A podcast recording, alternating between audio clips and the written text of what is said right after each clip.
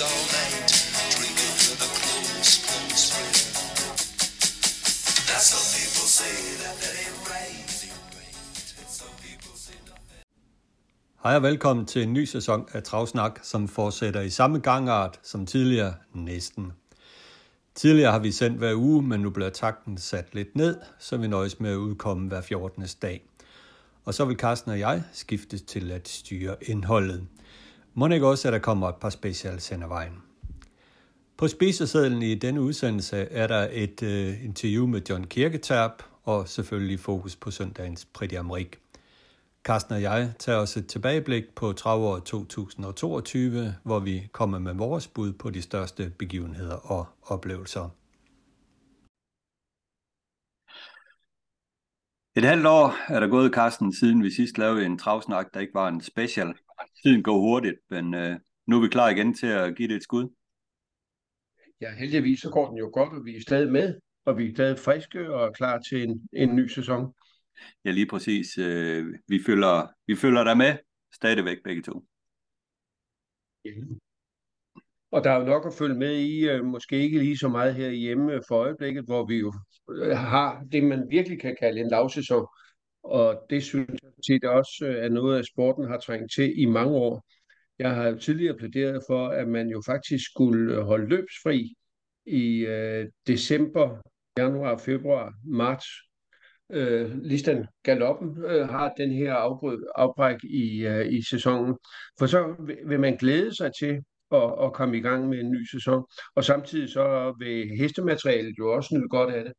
Men øh, med den store forbrødring med øh, svensk travsport, så er det jo nok svært at få det her gennemført, selvom øh, det nok ville være godt for, for alle parter.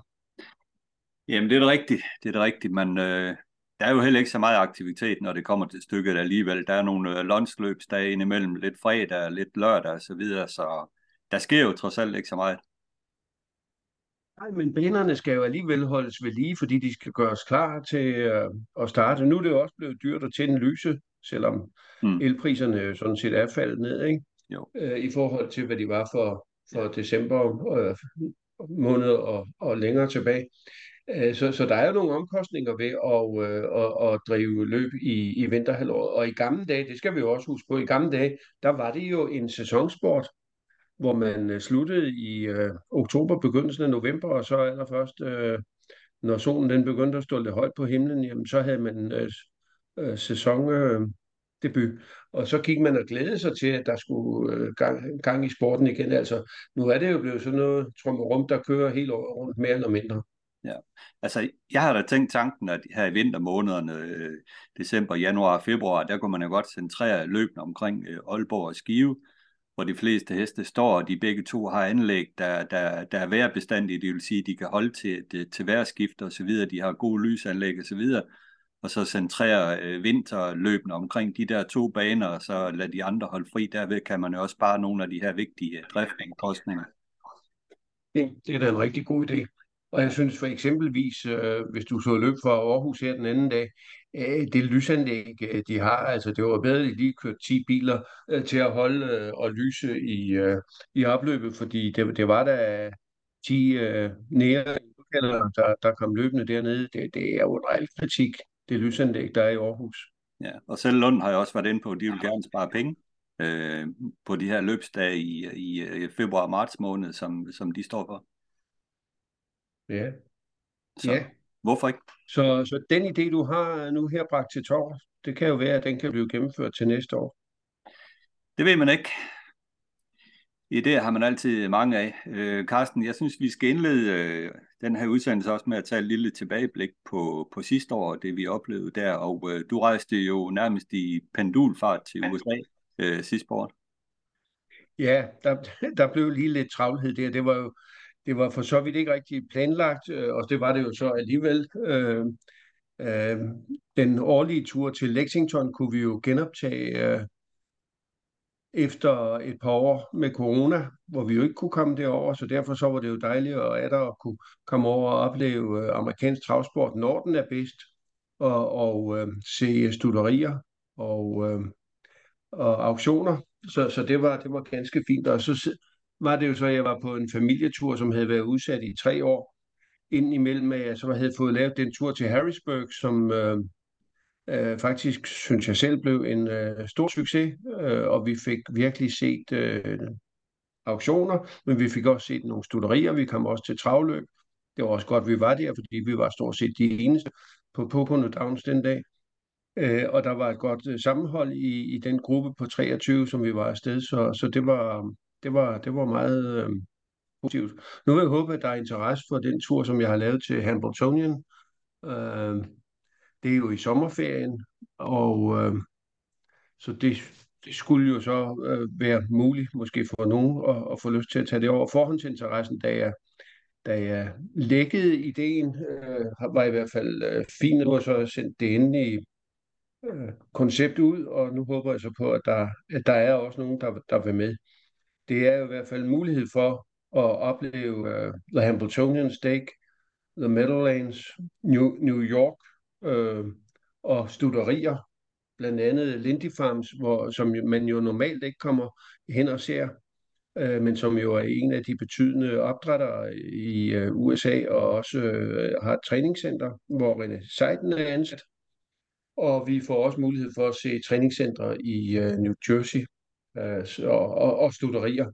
Man skal besøge Southwind Farm igen, hvor Walner og Ecurie D og Muscle Hill er opstallet. Så jo, det er en, en, en uh, tur der til Hambletonian, som man skal sige, der appellerer både til de travsportsinteresserede, men også til dem, som gerne vil, vil opleve New York, fordi det der, bliver der også rig mulighed for. Hvordan var det egentlig at se uh, Walner og Hill i levende liv? Egentlig til lidt skuffende.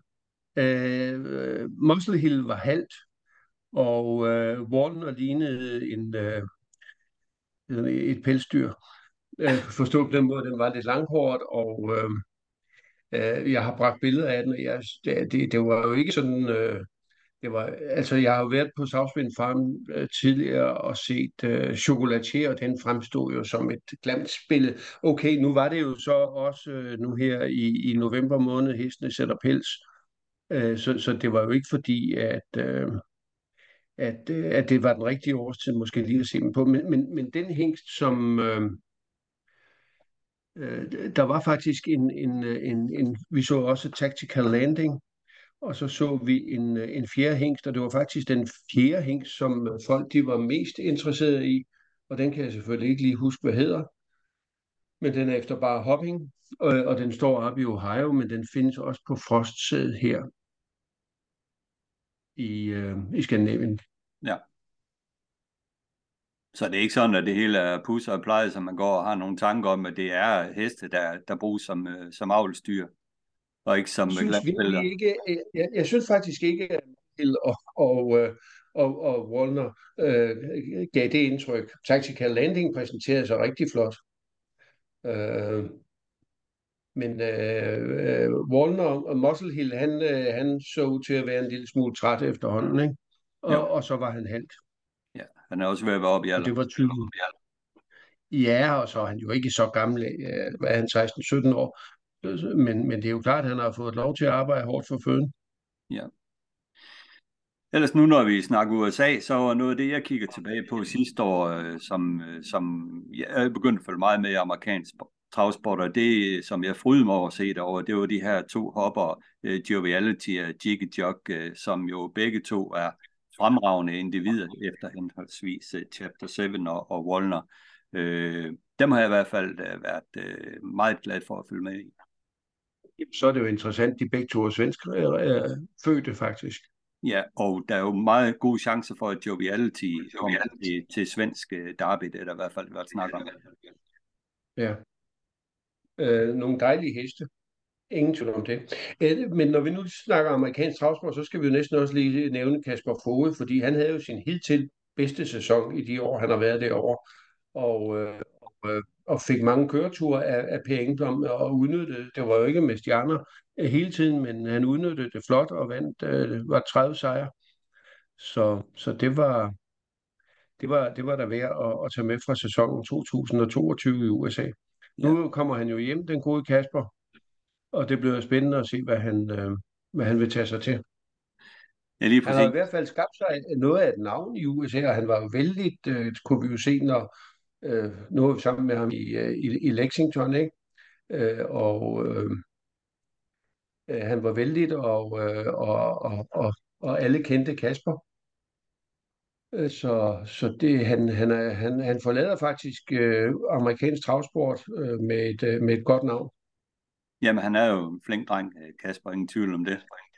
Det må man sige, og han er meget øh, betænksom også. Altså, jeg lagde mærke til en, en, en lille detalje, da vi var på, på, øh, på The Red på stallene, hvor, øh, hvor der kom en handicappet person, og, og Kasper stod og snakkede med en anden en, og ham der, den handicappede, han kom ved siden af, skulle så forbi, og der stod en stol, og, og sådan uden en til at stoppe sin, øh, sin samtale med den anden, jamen så sørgede øh, Kasper lige for, at den øh, stol den blev fjernet, så den handicappede kunne komme forbi. Det var da, synes jeg, et meget fint træk.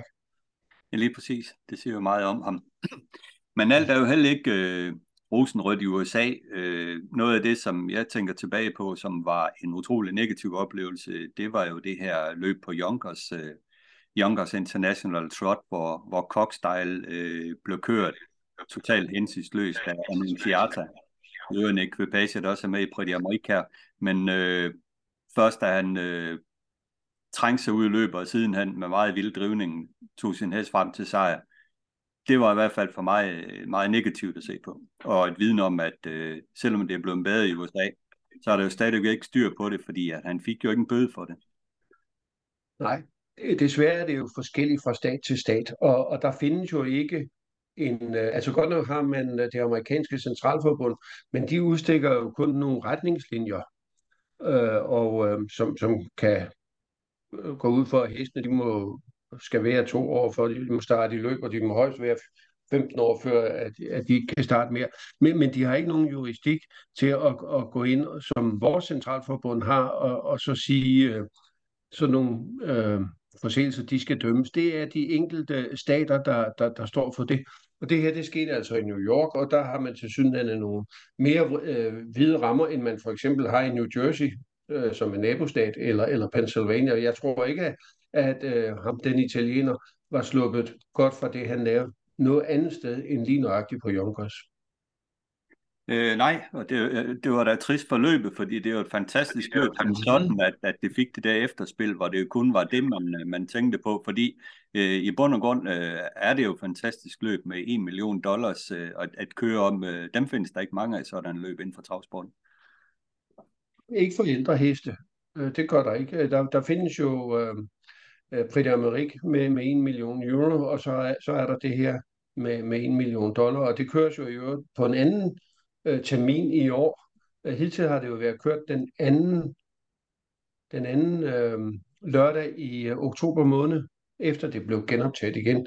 Øh, nu flytter det faktisk til øh, den 23. september, der er nu med den tredje, den tredje lørdag i, i, øh, i september måned.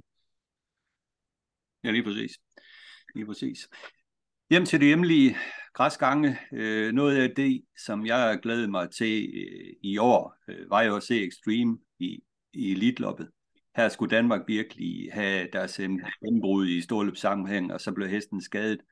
Det var en kæmpe skuffelse for mig, øh, men for ingen, ikke, ikke det, det, det er jo ingenting at beregne for, for, for kredsen omkring hesten. Som, nej. nej. Øh, så Ej, det, det var jo hele, øh, alt var jo til, til, lagt til rette, og hesten stod i startlisten og det hele, ikke? og Bjørn Gub skulle køre. Alt var klart, men ja. det var hesten så bare ikke, desværre. Men øh, han kommer igen, han har fået tid til at, at, at komme sig, og øh, rapporterne er gode. Så lad os håbe, at, øh, at den øh, elitloppsplads, han havde fået i, i fjor, han kan gøre sig fortjent til, til den i, i år. Ja. Og så vi får ham se i Copenhagen Cup. Man kan i hvert fald have lov at krydse fingre, ingen tvivl om det. En anden hest, jeg også glæder mig til at se, det var Garfield, som jo var suveræn som treårs, men man må sige, at 80 sæsonen, det, det gik der bare grus i maskinen i, og øh, jeg kunne virkelig godt undre øh, kredsen omkring hesten at få den her darbesejr, at Jeppe han kunne give sin far og sin familie den her darbesejr, som de er sukker efter i øh, så mange år, men øh, det skulle ikke være sådan, og det var selvfølgelig også øh, ærgerligt for dem, øh, men også en hest, som jeg havde set frem til at følge sidste år. Havde vi jo nok alle sammen. Det er jo som om, at Garfield måske ikke rigtig udviklede sig i forhold øh, til, som de andre i årgang gjorde øh, fra, fra 3 til 4 års. Øh, han blev jo i hvert fald til at snakke med. Ja, det gjorde han, men det var ligesom om, at det, det fungerede bare ikke for ham, og siden han tog mig, han jo også øh, ud, af, ud af løb med, efter han har fået en lille skade, så spændende at se, hvordan, om han kommer tilbage igen på, på fuld skrue i år, det håber jeg i hvert fald.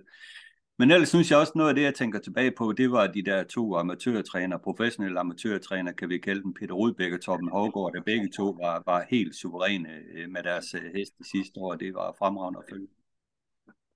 Altså, Peter Rudbæk har været med i toppen i, øh, i 15 år, eller noget den stil. Øh, og øh, det, der er jo ikke mange årgange, hvor han ikke har en, en tophest, øh, og, og det er jo ikke, og han laver dem faktisk selv. Øh, og selvom øh, man kan sige, at, øh, at, at der lige har været en enkelt, som man har fået fra Sverige, men, men det var sådan en bestilling. Øh, så, så det er jo imponerende, at han både kan afle og øh, føre dem frem i, i løb. Og, og nu har han jo en meget seriøs startkandidat i Du og Du Du Du. Nej, Havling at the Moon. Ja, Howling of the Moon, og det var Do What You Do Do Well, som jeg tænkte på, som kom fra Sverige, men han havde jo haft måned skulle have et afkom efter, efter hende, så, så det er jo hans avl, som der går igen. Men Howling of the Moon, jamen det er jo, øh, det må jo være Derby-kandidaten i år. Ja, ja, det, ja det, det er da i hvert fald en af de store favoritter efter den så ja, overlegne ja. sejrkriteriet. Ja, ikke overlegne, lette sejrkriteriet, og øh, jeg ved, at Peter, ja. han, han mener, at der er mere at tage i den næste. Ja. Torben Hovgaard øh, har jo ikke øh, afstamningsmæssigt øh, haft øh, det øh, at, at gøre med som øh, Peter Rudbæk, men, men øh, det har jo været imponerende resultater, han har opnået også. Det er der slet ingen tvivl om. Øh, mit af, absolut øh, lavpunkt, og øh, de, der har talt med, med mig omkring øh, travsport og så videre, vil vide, at, øh, at øh, jeg har været sådan øh, lidt nede i kuldkælderen omkring dansk travsport øh, sidste år, og ikke rigtig fulgt så meget med i det, og gør det egentlig rigt, ikke rigtigt endnu. Det er faktisk meget sjældent, jeg ser løb og så videre, men, men det, der var medvirkende årsag til det, det var den her derby lørdag, øh, hvor der var flere ting, der ligesom gik op for mig, i hvert fald for mig. Øh, øh, både den der forfatning, som Lund var i, at øh, banen ikke var i stand til at klare et, et regnvejr. Øh, og simpelthen, ja, det, er jo ikke, det er jo ikke noget med, med banefolkene og så videre at gøre det her. Det er jo simpelthen fordi, at den ufattelig dårlige forfatning Lunds banelægning er i, på grund af, at de ikke har haft penge til at gøre noget ved det. Så har de kørt for meget fint materiale i, og øh, derved kunne man ikke redde det. Men det er en ting af sagen. En anden ting, øh, som, som skuffede mig utrolig meget den dag, det var jo, at øh, banen på ingen måde, hverken sportsligt og hestevelfærdsmæssigt, var, var klar til, at man kunne afvikle en løbsdag. Og hele den danske pivetøjsmusik øh, fra DTC, og jeg, jeg skal komme efter, var til start, eller var på banen den dag, men øh, man gjorde ikke rigtig noget for at, for at øh, udsætte løben eller gøre nogle ting. Man, øh, man kørte bare løben, selvom øh, hestene tydeligvis øh, havde det ufatteligt svært og gik meget træt over mål. De var trætte ned ad langsiden, og der var risiko for skader på hesten videre. Og jeg synes virkelig, det klingede hul for mig i den her tid, hvor man taler SIBA, man taler sund hest og hestevelfærd videre, at man tillod at køre løb den øh, lørdag eftermiddag på Lund, hvor banen på ingen måde øh, var, var, var klar til det det var for mig en uh, stor skuffelse. Uh, jeg ved ikke, hvordan du oplevede den dag, Carsten, men det var i hvert fald sådan, jeg havde det. Jo, ja, du har nok udtrykt det meget godt. Ja, så, men... Uh... Skal vi prøve at tage lidt positive briller på, og så vende tilbage til, hvad der ellers, hvad man kunne glæde sig over i uh, 2022, så vil jeg da sige, at Vestergaard og, og, og især Niklas Korfitsens uh, præstationer og resultater øh, var jo øh, meget besnærende og, og, og særdeles fornem. Øh, det er jo sjældent, at en, øh, en jockey får så mange flotte køreture, som, øh, som Korfitsen gør, når man tænker på, at træneren også selv kører, vedløb. men det er jo meget tit, at Bo han står på jorden, og så øh, sender, sender Niklas afsted, og så kan du øh, få det. Og, og Niklas har jo udviklet sig øh, til en, øh, en virkelig god kus. Selvfølgelig laver han fejl, som alle andre kan komme til at gøre i løb, men, men generelt så, så ved han, hvor han skal placere sig, og, og, og køre med, med, med, med, med et godt overblik, og øh, en coming man, eller det er forkert at sige en coming man, for han er der øh, i dansk travsport. Men en Så succes. heldigvis, heldigvis har vi jo nogle store talenter blandt jockeys. Der er også øh, brødrene Kasper og Magnus øh, Mølgaard Nielsen, som begge to er kæmpestore kuske øh, talenter. Så der er heldigvis der er stadigvæk nogen, øh, som, som kæmper for det ude i, i travstanden. jo så lige det med, om vi kan fastholde de øh, personer i, i dansk travsport, og med de udsigter, der var. Der var jo et par stykker, der, der sagde, øh, jeg ved ikke, om de sagde nok er nok, men vi har ikke, øh, vi har ikke lyst til at, øh, at arbejde øh, 100% inden for, for travsporten, og de har så fundet øh, job uden for travsporten. Mm. Øh, og, og der er jo ikke noget at sige til, at øh, altså, det er jo en livsstil at, at have med øh, trav- og galopsport at gøre, uanset om man øh, skal træne eller køre, eller være hesteejer, eller være opdrætter, øh, eller være journalist. Hvis man skal følge det hele tiden, så er det 24-7 stort set. Jamen det er det, og der adskiller sporten jo så fra mange andre, øh, kan man sige, no, øh, almindelige arbejdspladser. Det er jo ikke 37 timers job, øh, det er over det dobbelte, og du får slet ikke betalt for de timer, du ligger. Så rent mentalt kræver det rigtig meget af dem, der, der arbejder inden for det her, for at, for at følge med i det og arbejde i det. Og, og det kræver jo meget mere, end da jeg begyndte at komme til trav for så, mange år siden, at du sikkert slet ikke engang var født. Øh, der, øh, der kørte man jo, der koncentrerede man sig jo bare om løbende på ens egen bane. Når der var løb på Fyns Fællesbane, så var det lørdag eller søndag, øh, og om sommeren, der kunne det måske være tirsdag eller onsdag, og det var det. Og det var det, vi så frem til, og, øh, øh, og sådan har det været, når man havde tilknytning til en vedløbsbane. Det var bare den bane, man kom på, og de mennesker, som arbejdede øh, i stallene der, jamen, de øh, kunne jo så måske holde fri om mandagen eller, og, og tirsdagen øh, efter en løbsdag, øh, men altså i dag, så skal man jo starte i hist og pist øh, i løbet af en uge, og, og det giver jo altså nogle meget længere øh, arbejdsdage, end, øh, end, end, end da sporten var yngre. Ja, lige præcis. Det. Lige præcis. Ja. Så Det er kræver- virkelig et problem. Ja. Det kræver faktisk, at man er vokset op i, i det her øh, miljø for at kunne, kunne klare det, fordi kommer man lige frisk fra fad fra skolen er blevet sat øh, til at og, øh, sat ind i en stald med en kalkkost, ligesom Claus Holm han blev og, og skulle kalke 60 bokse, som det første han kom til i en travstal, så mister man hurtigt lysten, Ja. kan man sige. Du så se her i København, hvor, hvor jeg var, der er jo intet socialt omkring Charlottenlund Travbanen mere. Intet som i intet. Og i, i lørdags, da der var løb, øh, der, der sagde de, at øh, der var mindre end 75 øh, på, på, på tilskuerpladserne, og ikke nogen over i Staldcaféen. Ja. Øh, over ikke. Det er rigtigt. Men Carsten, det kan vi tale om øh, lige om lidt, fordi at, øh, ja lige om lidt, det er så meget sagt, for nu kommer der i hvert fald et, øh, et længerevarende interview med formand for Dansk Hestevældløb, John Kirketerp, som øh, udlægger teksten om rigtig mange ting, blandt andet øh, Lunds situation, pengesituationen i dansk travsport, øh, hvordan det står til. Så øh, hæng med og lyt på det her interview og bliv klogere på, bliv klogere på hvordan det, det går lige nu øh, i dansk travsport. Travsnak har igen fornøjelsen af at uh, tale med formand for Dansk Hestevedløb, John Kirketerp. Uh, sidst vi talte sammen var i februar sidste år, men uh, man kan roligt sige, at der, er, der har løbet mange heste ned gennem opløbet siden da. Uh, John, velkommen til Travsnak. Tak skal du have. Der sker mange ting inden for, for travsporten, og uh, lad os starte med det emne, som optager langt de fleste, nemlig uh, Charlottenlund Travbane. Du udtalte jo sidst, vi talte sammen i Travsnak øh, den 11. februar sidste år, øh, om at du anså Lunden som et øh, stort problem for dansk travsport. Synes du stadig, at øh, Lunden er et stort problem? Nu begynder jeg ikke at bruge øh, ordet problem. Jeg ved ikke, om jeg brugte det sidste gang. Men lad mig sige det på den måde.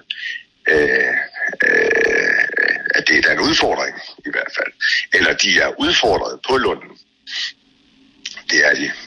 Og lad mig så lige sige, nu taler vi jo trav. Men man skal huske på, at dansk hestevedløb jo både er trav og galop.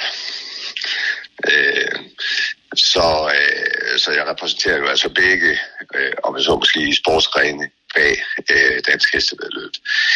Ja, omkring Lund, der er ingen tvivl om, at de er, de er, de er udfordret derovre. Det kan, øh, det kan vi jo alle sammen både se øh, og, og høre og, og mærke. Øh, og det er jo lige meget, om man er hesteejer, eller man er træner, øh, man er aktiv, man er sponsor, eller hvad pokker man er. Øh, Lunden. Igen, som jeg også tror, jeg sagde sidste gang, Lunden er jo ikke, om jeg så må sige, bare Lunden. Lunden er jo den travbane, dansk travsport har på hele Sjælland. Så den, øh, den, øh, øh, den repræsenterer jo hele vores sport på Sjælland. Sjælland er jo, øh, eller udgør jo i virkeligheden over 50 procent af den danske befolkning. Så derfor er øh, udviklingen på Lund og derved udviklingen på Sjælland, det er selvfølgelig noget, øh, der er bekymrende, øh, når det går i den forkerte retning. Ja. Det er korrekt, men, men det er jo et øh, generelt problem på Sjælland med travsporten. Altså, der blev jo opdrettet flere heste på Bornholm, end der gør på Sjælland. Ser man top, på top 30-listen over opdrættere herhjemme, så er langt hovedparten jo øh, Nordjylland, Midtjylland, mens Lund er meget svagt repræsenteret, eller Sjælland er meget svagt repræsenteret på den øh, liste. Hvorfor, hvorfor er det så svært med travsporten på Sjælland? Fordi det går udmærket med, med galopsporten på Klampenborg. Øh, ja, det er et godt spørgsmål. Altså, det er jo... Det er jo i virkeligheden et spørgsmål, du skal stille til Lunden, øh, og ikke, ikke til, øh, ikke til øh, os. Jamen har Dansk Hestevedløb ikke et, et, et eller andet ansvar også i det? Jamen, du kan sige, altså Dansk Hestevedløb øh, understøtter jo øh, dansk trav og dansk galop øh, øh, på en lang, lang, lang øh, øh, række områder. Men vi driver jo ikke banerne, og frem for alt, så driver vi jo altså ikke foreningerne. Vi skal huske, at Dansk Hestevedløb er hvad skal jeg sige, den kommercielle øh, organisation, der driver sporten. Men, øh, men øh, vi, øh, vi driver jo altså ikke banerne. Det er jo det evindelige spørgsmål, der kommer igen og igen. Øh, hvem øh, driver banerne? Det gør banerne selv. Banerne er jo selvstændige foreninger eller selskaber med, med egne medlemmer, øh, med egen bestyrelse og med egen ledelse og med egen, hvad skal vi sige, øh, øh økonomiansvar. Øh, og, og, og, og den driver vi ikke. Så vi kan øh, medvirke til og, at skabe nogle øh, initiativer, vi kan medvirke til at skabe en retning for banerne. Og det er virkelig det, vi har gjort med øh, den strategiplan, øh, DHB har, øh, har udarbejdet i samarbejde med øh, banerne og organisationerne. Ja.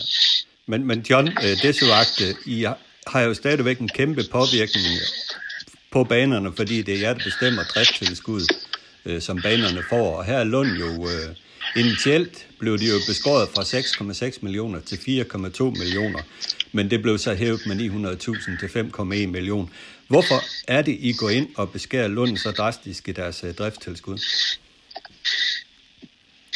Jeg vil egentlig ikke, øh, altså man kan jo godt se på det som en øh, beskæring. Man kunne også se på det på en anden måde. Man kunne øh, kigge på det øh, som en revision af de driftstilskud, der bliver givet til de forskellige baner i Danmark.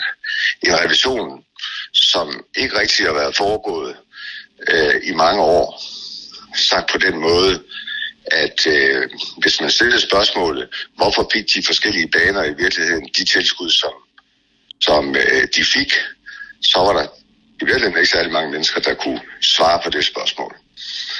Og derfor har vi jo i virkeligheden gjort det fuldstændig modsatte. Vi har sat os ned Øh, og så er vi på baggrund af den indsigt, vi har i banernes økonomi, primært deres regnskaber og deres budgetter, øh, målt op imod en lang række øh, øh, øh, en, en, en lang række tal øh, på de forskellige baner rundt omkring. Det kan jo være alt fra antallet af heste, antallet af antallet af, af, af, af, af, af øh, øh aktive osv., har vi jo fundet nogle nye og mere færre tilskudstal til de forskellige baner.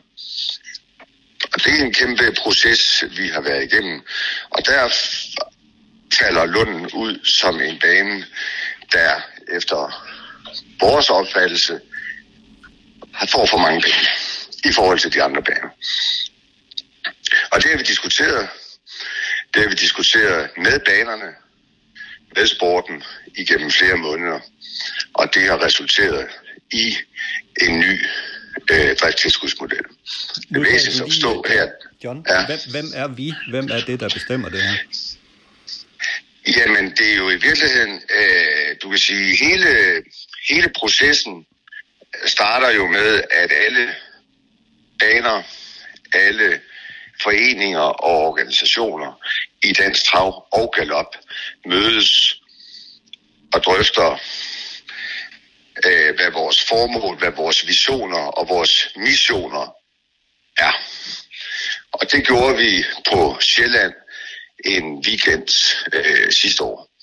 Og på baggrund af den enighed, der fremkom i blandt alle disse, øh, alle disse organisationer, der satte vi os ned og lavede en ny øh, strategiplan for sporten. Hvem har så lavet den egentlige strategiplan? Ja, det har DHV. På baggrund af det, vi blev enige om alle sammen. Så strategiplanen er i virkeligheden et udtryk for, øh, hvad vi blev enige om, og det er det store vision- og missionsseminar på Sjælland sidste år. Okay. Men, men det er, at de nedsætter driftstilskud til Lund, er det ikke med til at fastholde Lund i Superdagen? Skulle man ikke omvendt satse mere på Lund, som er vores hovedstadsbane, hvor vi afvikler de største løb, og hjælpe dem øh, med til at øh, fremme sporten derovre? Jo, men jeg tror da også, øh, jeg tror da også at, øh, at, øh, at der er en, øh, en vilje til at hjælpe Lunden i øh, Lundens øh, fremtidige udvikling og udviklingsplaner. Og det er jo i virkeligheden også det, vi gør med det, vi har tilbudt Lunden. Øh, men, men, øh, men, men, men det er jo indlysende, at, at, at de penge, vi har at gøre med, som jo der er meget få penge, vi har at gøre med i sporten, de skal jo bruges det rigtige sted.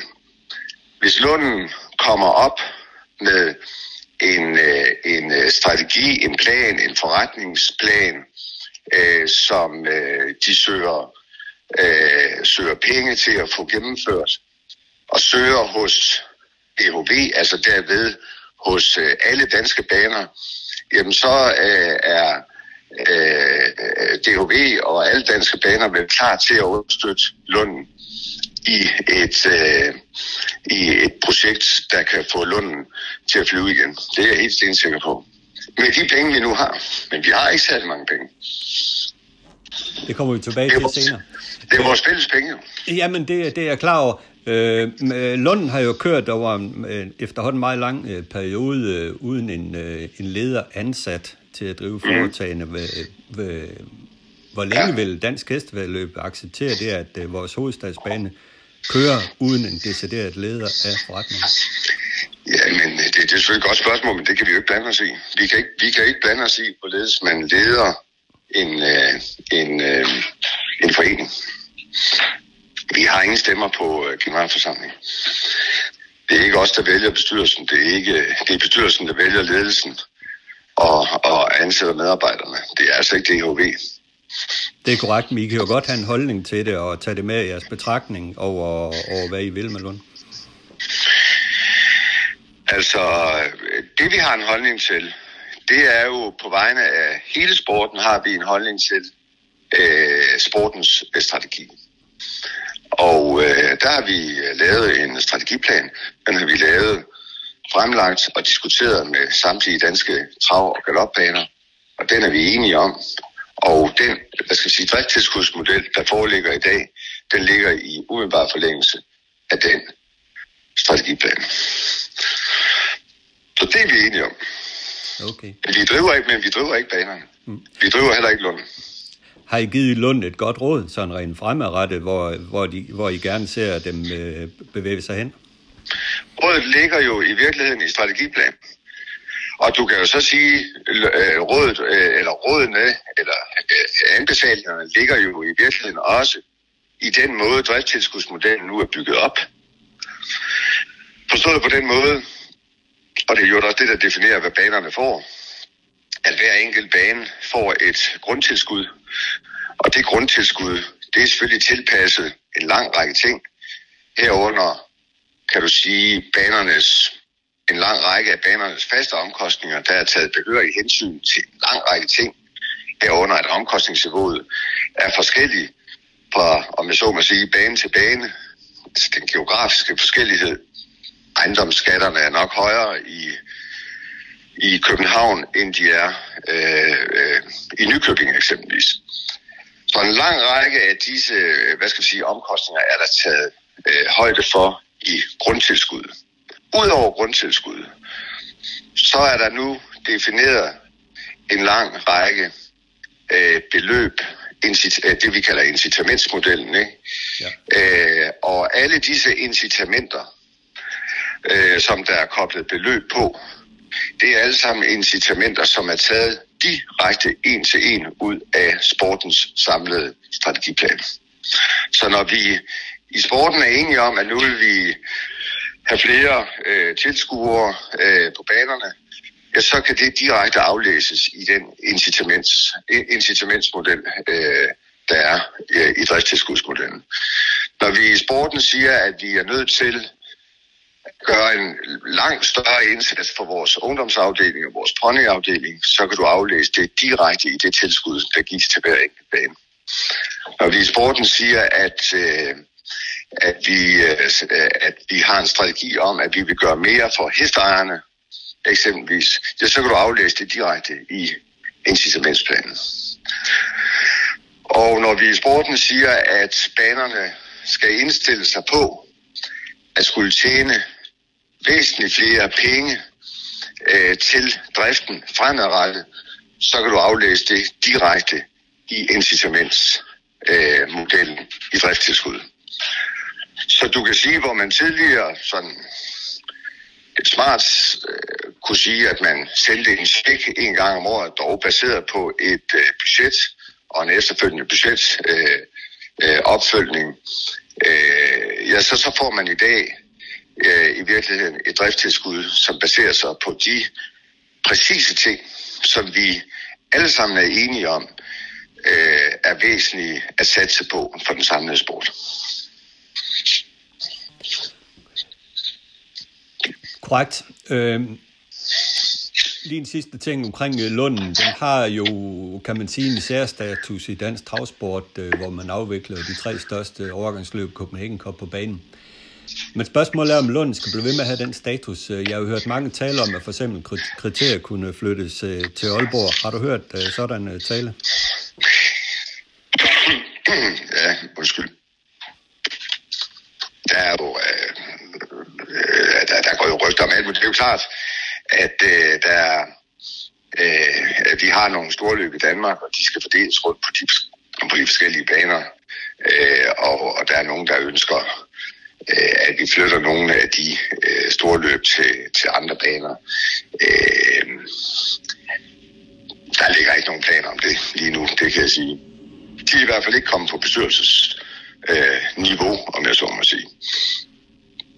Nej, men Lund kan jo komme i sådan en driftmæssig øh, status, at de simpelthen ikke har råd til at afvikle de løb længere. Jamen, det er jo den anden vej rundt. Altså, det er jo den anden vej rundt. Altså, de store løb, som Lund er blevet tildelt, arbejdet for eksempel, kriteriet, avlsløbet, det er jo alle sammen muligheder for at skabe stor indtjening. Kæmpe indtjening. Så, så det, er jo, det er jo den vej rundt at Lund har en, jo en kæmpe fordel ved, øh, at den ligger i en by som København, som er Danmarks største by, Danmarks rigeste by, øh, har et kæmpe stort anlæg, og de har mulighederne for at afvikle nogle store løb, hvor der virkelig er indtjeningsmuligheder. Øh, de muligheder har man jo øh, eksempelvis ikke på andre mindre øh, øh, provinsbaner.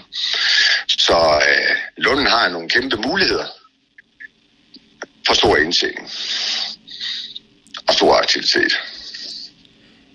Jamen, det, det, er sådan, det er sådan, jeg ser på Lund. Ja, og det kan der ikke være to meninger over. Man kan jo også øh, tænke en, en gang over, at øh, Klampenborg det ligger to kilometer ned ad vejen, hvor det jo øh, på papiret, eller i hvert fald når man ser løbende og så videre, ser ud til, til at gå fremragende. De har ingen problemer med at skabe events, så man kunne jo også godt have den... Øh, i hvert, fald, I hvert fald min personlige holdning kunne man jo godt have den forventning om, at det også kan lade sig gøre at skabe noget på Lunden.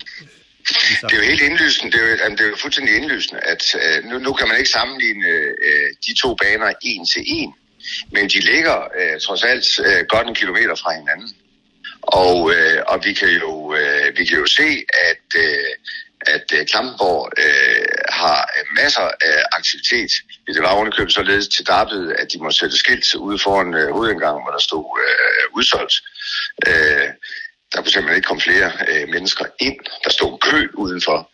Øh, og øh, det er jo den ene ting. Den anden ting er, at vi kan se, at Klampenborg jo i virkeligheden tjener penge. Og de tjener mange penge. Og dem tjener de jo naturligvis på al den aktivitet, der ligger rundt om løbende. Så det kan jo lade sig gøre. Og det er jo klart, at det er jo indlysende, at man tænker, jamen hvis det kan lade sig gøre på Klampenborg, og for pokker kan det så ikke lade sig gøre på, øh, på Charlotte Travbane. Ja. Og det er jo det, man vi jo håbe, at øh, bestyrelsen, foreningen, får lagt en god plan for, som de kan fremlægge her på den øh, kommende generalforsamling. Det er vel den, vi ser frem til nu, John. Det er det, helt sikkert. Det jeg tror vi, øh, vi sidder mange. Jeg er jo selv medlem, kan du sige, af foreningen. Jeg er personligt medlem af foreningen på, på Lund. Så jeg tror, jeg sidder ligesom, som mange andre medlemmer på Lund, sidder jeg jo spændt og venter på, hvad, hvad den bestyrelse, der nu har siddet der i, i, i, i næsten et år, kommer med øh, af planen. Og vi havde jo et, et øh, medlemsmøde her for et par måneder siden, hvor, øh, hvor de jo øh, luftede nogle af deres tanker. Øh, og, øh, og, øh, og vi hører jo også, at, øh, at de regner med, at de kan fremlægge en plan, hvor de vil kunne skabe en, en voldsom øh, indtjening øh, fremadrettet. Så den tror jeg, vi alle sammen øh, glæder os til at høre øh, om på øh, generalforsamlingen. Så skal vi til at snakke lidt økonomi i sporten. Vi har jo den her Sverige-aftale, der giver os et fast beløb i år på, er det 35 millioner kroner? Jeg håber, det er danske kroner. Og derefter får vi 3,3 procent af ATG's øh, overskud i de næste, er det en 3-4 år, John, du, du må lige rette mig her. Øh, men, øh, men selve det her overskud, øh, vi, vi får del af fra ATG, øh, det har vist sig over de seneste par år, at det overskud er faldende. Ja, det er en bekymring for dig, at det overskud er faldende i ATG, og det kan påvirke vores øh, øh økonomi i forhold til svær aftale.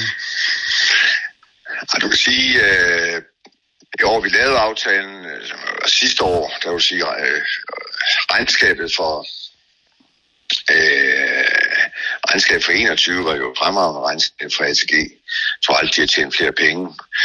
Det havde så måske også noget at gøre med corona og så videre. Mm. Og du, har, du har ret i, at når vi sidder og kigger ind i, øh, hvad de så har tjent efterfølgende, så har de et fald i Sverige.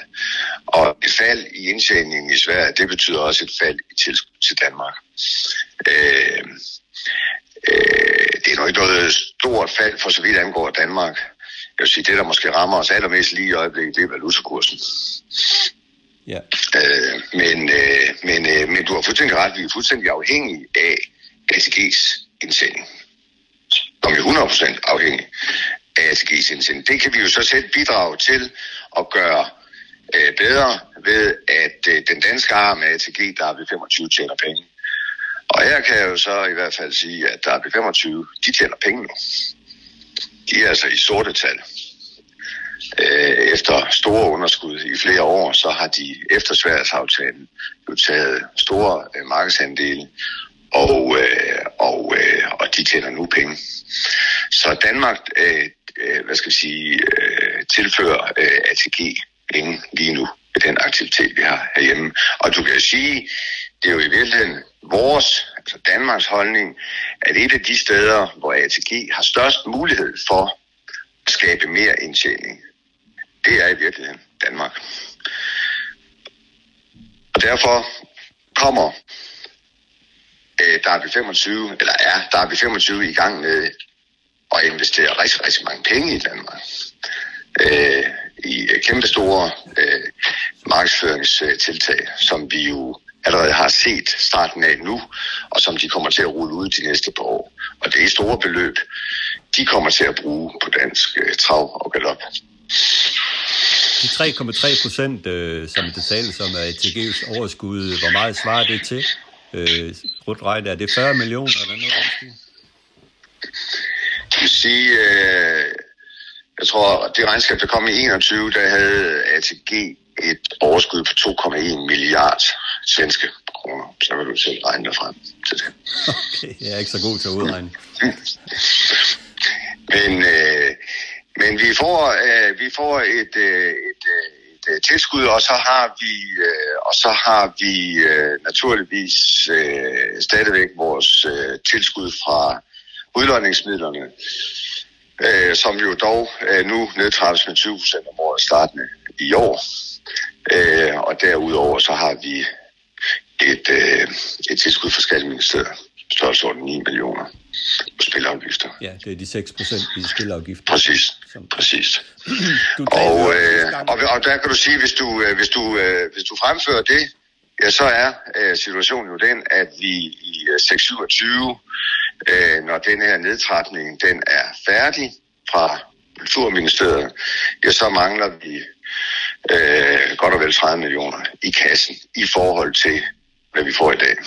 Mm. Og det er jo selvfølgelig en situation, som vi er ekstremt opmærksomme på i dansk hestevedløb, at vi er nødt til øh, øh, inden 627 at få skabt øh, nogle øh, kommersielle indtægter på sporten for at lukke det hul. Det er klart, Med mindre, du, du med talte- mindre, at Ja. vi er, med mindre vi er i stand til at forhandle os frem til et, et, øh, et nyt tilskud fra Kulturministeriet. Og det arbejder vi naturligvis på, men der er ingen sikkerhed for, at vi får det. Nej, det er jo netop det, jeg vil øh, tale med om. Du talte jo du sidst om i februar, at I arbejder på det her. Hvordan arbejder I uh, inde i Kulturministeriet på de her ting? Altså, vi har fået en ny regering. Der kom en ny kulturminister til, som må siges øh, givetvis er meget liberal i sin grundholdning i det, han er tidligere venstremand, Jakob Engel Schmidt. Øh, hvordan pokker arbejder I, I med det her? Jamen, det vi gør, det er, at vi har jo, øh, vi har jo et løbende øh, samarbejde med både Kultur- og Skatteministeriet. Det er jo et samarbejde, der pågår i DTGU-regi. Øh, altså det er øh, i øh, Kolins regi. DTGU er jo det sted, hvor pengene kommer i sporten. Det vil sige, de penge, vi får udbetalt af øh, Kultur- og Skatteministeriet, de ryger ind i DTGU, og så bliver de fordelt derfra. DTGU er altså en slags controller for de offentlige penge, som sporten modtager. Og i modsætning til, hvad mange mennesker tror, så er det altså ikke således, at vi blot får en check fra de to ministerier hvert år. Vi laver et budget hvert eneste år, øh, og, øh, og der er billetopfølgning hvert eneste år, for så vidt angår de penge, der kommer fra Kulturministeriet. Og i det budget, der står der øh, klart beskrevet, hvad pengene bliver brugt til, og hvad de i øvrigt skal bruges til. Og det omhandler i virkeligheden de ting, øh, som er defineret i vores strategiplan. Det er ungdomsarbejde, det er foreningsarbejde, øh, det er avl, øh, og, og, og, og de ting, som i virkeligheden ligger til grund for, at vi får tilskud fra, fra øh, Kulturministeriet. Ja. Og hvordan arbejder vi med det? Jamen det gør vi ved, at, øh, at øh, DTGU naturligvis er i øh, kontakt med embedsmændene i både i Kultur- og Skatteministeriet. Og øh, DTGU sammen med undertegnet afholder så en lang række møder med politikerne, som jo er i virkeligheden af dem, det er jo ikke embedsmændene, der beslutter, hvorvidt vi skal have et, et, et, et fremadrettet tilskud. Øh, øh, Det er i virkeligheden noget, vi forhandler os øh, frem til. Og der sidder vi, og har siddet, jeg har i hvert fald selv siddet de sidste år, øh, afskillige gange på Christiansborg, og, øh, og øh, drøftet øh, de muligheder, vi har med de forskellige politikere. Det er jo således i dansk politik, at hvis man skal have øh, hvis man skal have en, øh, et bidrag fra staten ud til, øh, i det her tilfælde os, ja, så skal der jo altså være et flertal i Folketinget, der synes, det er en god idé. Man skal altså kunne tælle til 90, som man siger. Mm. Så derfor er det jo ikke nok, at vi sidder og taler med et eller to partier. Vi er nødt til at have øh, øh, øh, så mange med os, øh, af politikerne, at vi kan komme frem til en eller anden form for løsning. Men med den nye regering, der er kommet, så burde det jo ind, øh, faktisk være lettere, for nu er det kun tre partier, I skal styre på. Det er korrekt. Jeg vil sige, altså det, det politiske spil i, øh, i, øh, i vores tilfælde øh, er jo øh, naturligvis uh, fra vores side er det selvfølgelig drevet af øh, Kolin og, og, og undertegnet, og så vores organisation naturligvis.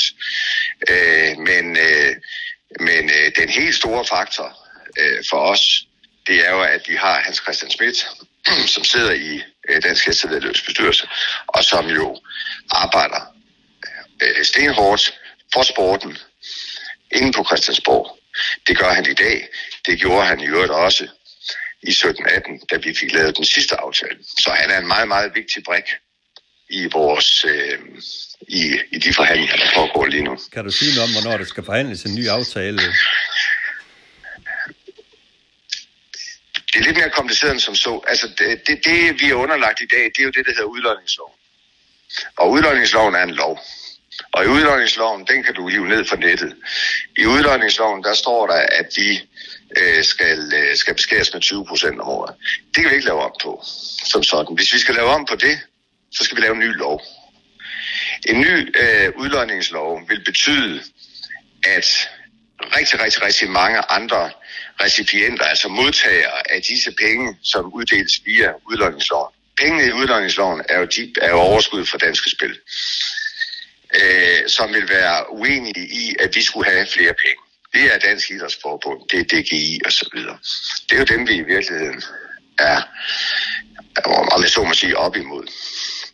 Øh, og de ønsker ikke, at, øh, at vi skal have øh, flere penge, når den her aftale den løber ud.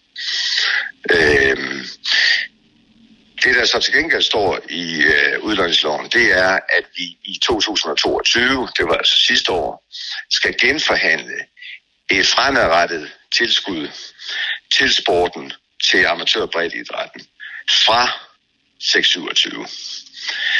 Og øh, der er du ret i, at øh, den forhandling fik I ikke afsluttet, fordi der blev udskrevet valg.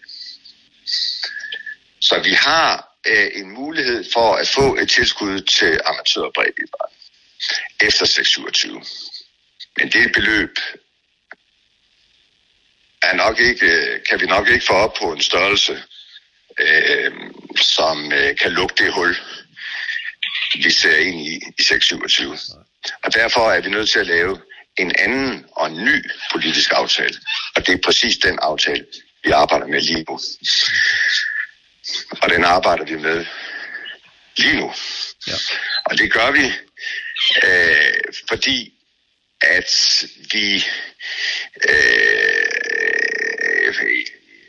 fordi den aftale øh, omkring 22 skal øh, som skulle have været på plads i 22, skal på plads nu. Men også fordi vi forsøger at skaffe pengene på anden vis. Øh, så det pågår. Jeg håber, det går godt. Mm. Øh, men, øh, men, øh, men som sagt, øh, vi ved ikke, hvordan det her det ender. Nej. Men, men... Og derfor er vi jo selvfølgelig nødt til at, hvad skal vi sige, øh, med ret til de omhu, og gøre os klar til worst case scenario i 27. Ja. Og det er virkeligheden derfor. Det er jo en af de mange årsager til, at vi er nødt til at fortælle banerne, at nu skal der altså tjenes nogle penge. Derudover, hvis man egentlig skal ned i detaljen her, så kan du sige, at i de stemmeaftaler, i de politiske aftaler, der blev lavet i 1718, både for så vidt angår Kulturministeriet og Skatteministeriet, der blev der jo opstillet en lang række, øh, hvad skal vi sige, øh, mål, krav, kan du sige, fra ministeriets side, øh, med henblik på, at vi kunne få driftstilskud, eller at vi kunne få tilskud øh, frem til, til 23, øh, og med henblik på den nedtrækning, der kom efterfølgende. Og det politikerne lovede dengang, det var, at de ville liberalisere spilmarkedet, øh, således at vi fik en mulighed for at kunne lave en aftale med en spiloperatør. Og det blev så ATG. Der er jo foregået forhandlinger øh, med Sverige siden 18, kan du sige. Og dem afsluttede vi jo øh, sidste år. Det vil sige, de blev altså afsluttet måske et par år senere, end de egentlig var planlagt til. Det vi også lovede politikerne dengang, det var, at vi ville lave en ny struktur i sporten, øh, øh, således at vi, øh, at vi kunne øh, fremstå mere lean, om jeg så må sige. Og det har vi jo også gjort. Det ved du, vi lavede jo en helt ny ja. struktur for så vidt angik DTC, DG og DHB. Det vi også lovede dem, det var, at vi lavede en whistleblower-ordning, som jo i dag nærmest er ulovlig ikke at have. Mm. Øhm, og, øh, og, og, og det sidste, vi lovede dem, det var, at vi ville kommercialisere vores baner. Altså, vi vil, vi vil øh, gøre os klar til at tjene vores egne penge, om jeg så må sige. Ja. Og det sidste punkt. Du vil sige, at vi er i virkeligheden i mål med, med, med de andre punkter. Sværsaftaler, whistleblower, ny struktur osv. er vi i mål med nu. Det er vi alle sammen kommet i mål med her i 21. Det vi mangler at komme i mål med, det er altså som sagt kommercialiseringen af banerne. Altså det, at vi skal tjene vores egne penge. Og der er vores, øh, hvad skal jeg sige, en af vores undskyldninger over for politikerne og en af vores, øh, hvad skal jeg sige, øh, forhandlingsgreb er jo, at, de, at vi jo også blev ramt af coronaen, og at det tager os tilbage. Mm. Øh, så nu har du fået hele den politiske strategi. Nu håber jeg ikke, der er nogen politikere, der lytter med.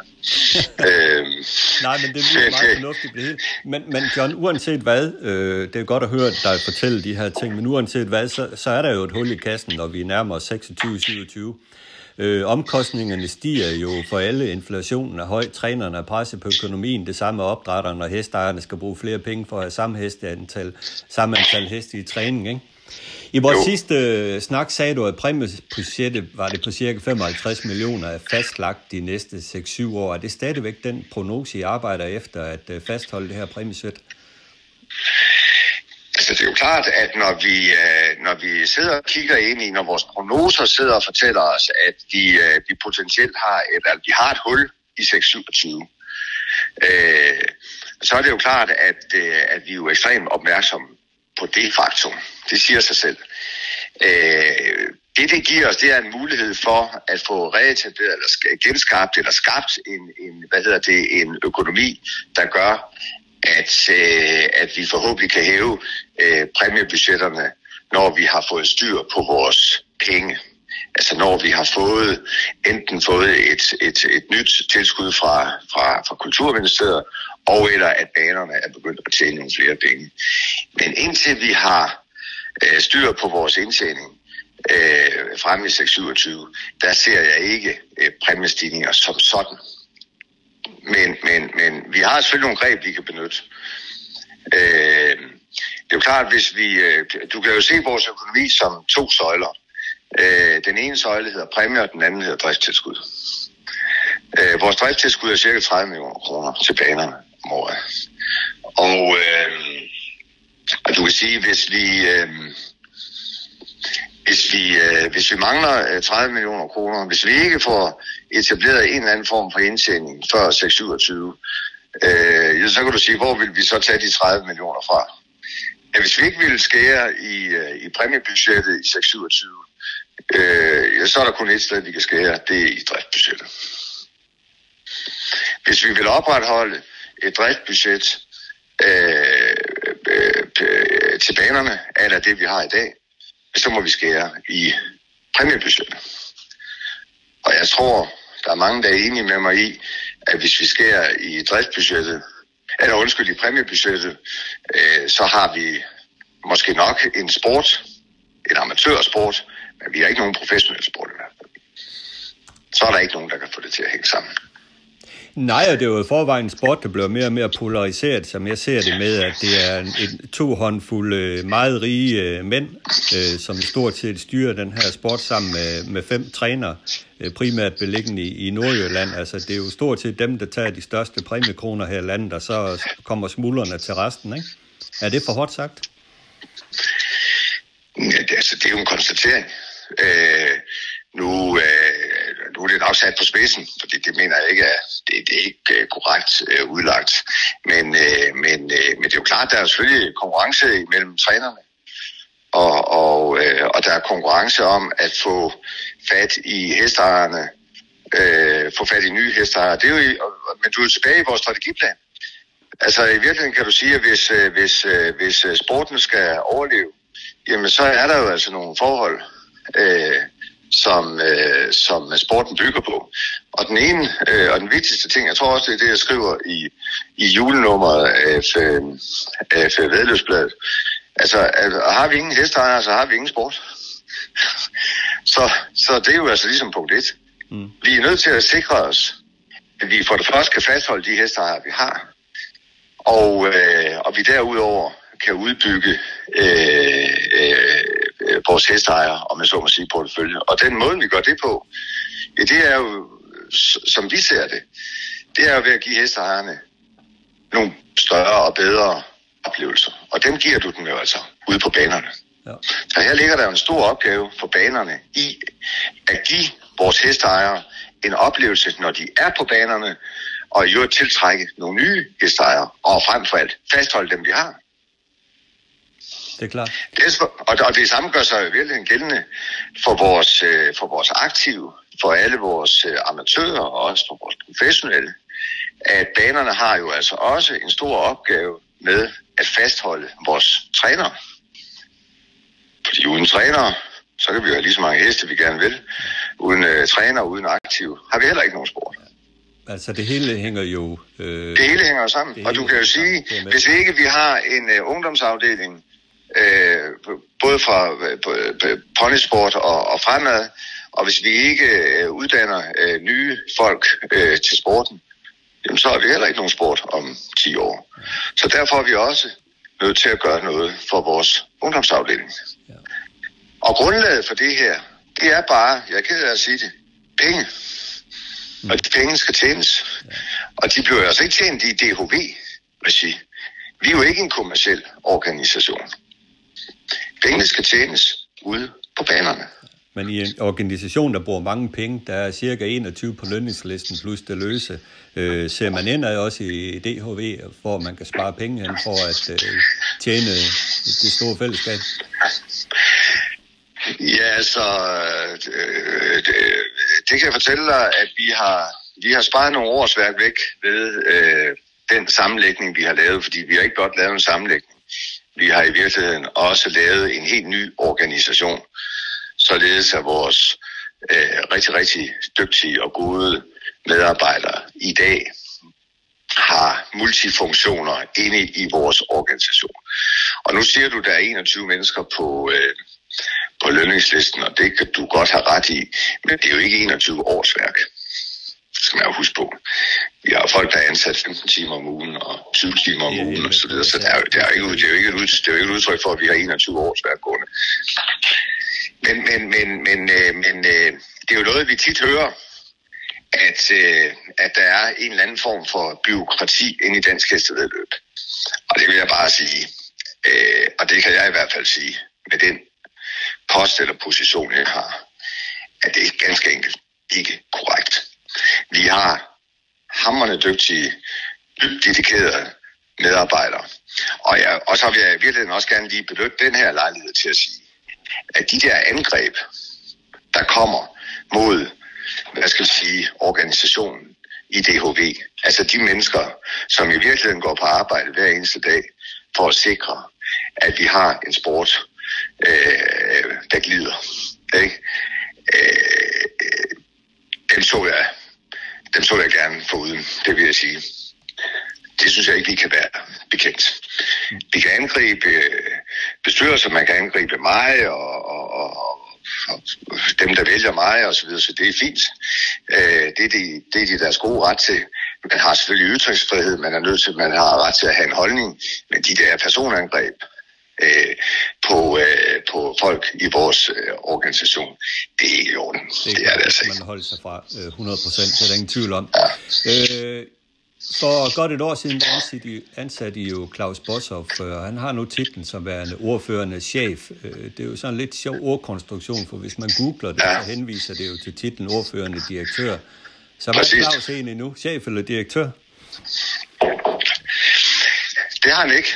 Men øh, men øh, folk, der, men vi er jo et APS, og i og med, at vi er et APS, så har vi jo en pligt til at have en direktør i, uh, i forhold til Erhvervsselskabsstyrelsen.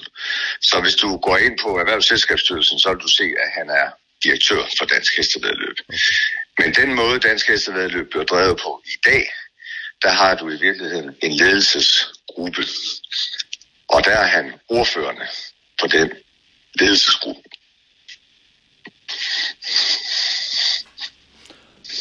Så I går ikke ud og, og, og søger en ny direktør til stillingen, ligesom vi havde i Morten Arnesen. Det er Claus Bossom, der, der ligesom er chefen. Claus Bossom er leder af, af ledergruppen, og vi er ikke interesseret i en uh, administrerende direktør. Nej, det er korrekt. Godt. Og november 21, der blev den nye struktur vedtaget, så man kan jo sige, at vedbrødsdagen er forbi. Øh, prøv at sætte nogle ord på, hvor jeg nu i forhold til en ny øh, konstruktion. Er I landet der? Ja, det er vi. Det er vi. Øh, jeg synes, øh, vi har fået tilpasset organisationen. Vi har fået vi har fået medarbejdere fra DTC og fra DG ind i organisationen. der er nogen, der har forladt os. Der er nogen, der er kommet til os. Øh, vi har fået... Øh, vi har fået, øh, øh, øh hvad skal jeg sige, øh, fået lavet en spritny organisation, hvor vi har fået defineret for alle vores medarbejdere, øh, hvad de, øh, hvad de øh, laver, hvilke ansvarsområder de har, og de arbejder nu i højere grad på tværs af organisationen, end de gjorde før. Så jeg vil sige, at vi har en lidt mindre organisation, og, øh, men vi har en meget smartere organisation, Øh, og øh, min egen opfattelse er, at, øh, at organisationen øh, er øh, væsentligt mere agil og meget mere øh, effektiv nu, end den øh, nogensinde har været. Og det er altså et ledelsesteam, som, som nu driver sådan det overordnede arbejde, kan jeg forstå? Det er jo klart, det er jo ikke bestyrelsen, der driver virksomheden. Det er, det er lederne. Øh, så, så, så ja, det har du ret i. Okay. Og der er du også ret i, at Bostow har selvfølgelig det overordnede ansvar for, for ledergruppen, i og med at han er ordførende leder. Må man spørge om, hvem der, hvem, ledergruppen, hvem den består af? Jamen, den består af... Øh, den består af øh, René Jensen, øh, den består af, af Uwe, og øh, det, jeg tror, du må stille det spørgsmål til øh, Claus Bossov, øh, øh, og ikke til mig. Men, men, men der sidder de forskellige folk fra de forskellige afdelinger, som i virkeligheden mødes på tværs af afdelingerne, således at de får tingene koordineret. Det er godt. Lad os kaste os over en anden ting. Et andet problem, vi jo har i den her travsport, øh, som om der ikke var problemer nok, det er jo at fastholde de unge mennesker i sporten. Vi har jo talenter som Kasper og Victor Roslev, Patrick Larsen, der søger lykken i udlandet. Sammen mange ja. andre herhjemme er det også øh, ganske få, som, øh, som ønsker at øh, arbejde, som tager deres øh, liv videre ind i en trænergærning. Øh, hvorfor tror du, det er så svært at fastholde de her unge mennesker i vores sport? Jamen, jeg tror, det er en kombination af mange ting. Jeg tror, øh, for det første er det jo benhårdt arbejde. Det må man jo bare sige. Altså, jeg var jo, jeg tror, jeg har det som mange andre. Øh, må tage hatten af for de travtrænere og øh, de folk, øh, der arbejder rundt omkring i stallene, og, og øh, for den sags skyld også på baner og foreninger og ildsjæle og så videre, så videre. Det er jo, et, øh, det er jo ikke et 37 timers øh, arbejde, det her. Det er jo en livsstil. Øh, og på den måde kan det jo ikke sammenlignes en til en med erhvervslivet, kan du sige. Øh, og øh, og øh, hvor mange er der, der vil gå hele den vej? Altså bruge i virkeligheden hele deres liv. Øh, og her taler vi jo syv dage om ugen, 365 dage om året på, øh, på, på travsporten. Øh, øh, og selvfølgelig også sat op imod, er det overhovedet muligt at, øh, at, øh, at, øh, at få det til at løbe rundt. Og der er det klart, det er svært at få det til at løbe rundt. Mm. Og det gør vel, at nogle af de unge øh, kommer i tvivl om, hvorvidt øh, øh, at de kan skabe sig en levevej ud af det her. Øh, men men øh, min fornemmelse er nu stadigvæk, at vi laver, vi laver øh, talenter i, i Danmark, men vi skal lave mange flere. Og så igen kan du sige tilbage til, til strategiplanen, jamen formår vi, formår vi sammen med banerne og, øh, og, vores, øh, og vores aktive osv. at udvide kredsen af, øh, af, øh, hesteejere øh, og derved heste, øh, ja, så er fremtiden jo altså lidt lysere end, øh, end, øh, end hvis det modsatte er tilfældet. Så det handler jo i virkeligheden om, hvor dygtige vi er til at udbygge sporten og stoppe blødningen, hvis du forstår, hvad jeg mener.